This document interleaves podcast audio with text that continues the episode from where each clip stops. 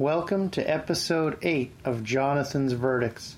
I'm your host, Jonathan Simeone. I would love to hear your thoughts about Jonathan's Verdicts. You can write me through the contact form on jonathansimeone.com or you can reach me on Twitter at Jonathan underline. My website's Facebook page is facebook.com slash Jonathan Simeone. The title of this episode is A Message for Trump Voters. The verdict for this episode is We shouldn't forget our history. The text of this podcast is based on a Facebook post I wrote on my personal page to people on my friends list. Several people on my friends list voted for Trump and refer to the media as fake news. While I totally support your right to disagree with me, I'm deeply saddened by your short term memory. You see, I still remember that some of you had your pregnancy and childbirth covered by Medicaid. Some of you used WIC to feed your children. Some of you relied on SNAP to feed yourselves and your children. Some of you have or are currently relying on union jobs.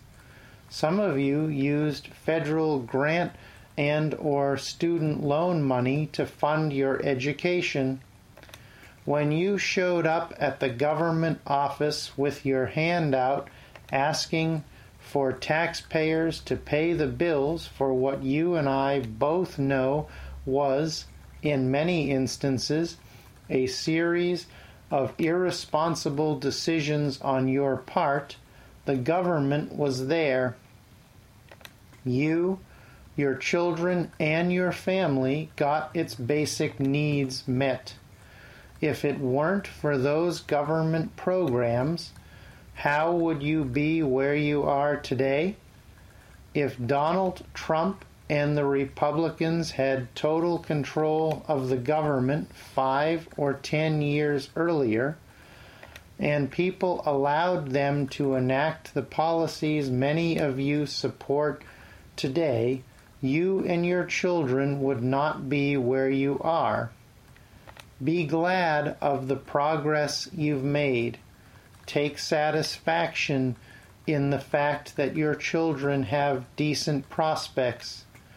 Don't forget part of the reason things have improved for you and your children is that many of us supported you without judgment in a time of need partially brought about by your own failings. Hypocrisy is the height of selfishness. Be glad to pay for the programs that once may have saved your child's life. Just because you no longer need something doesn't mean no one else does.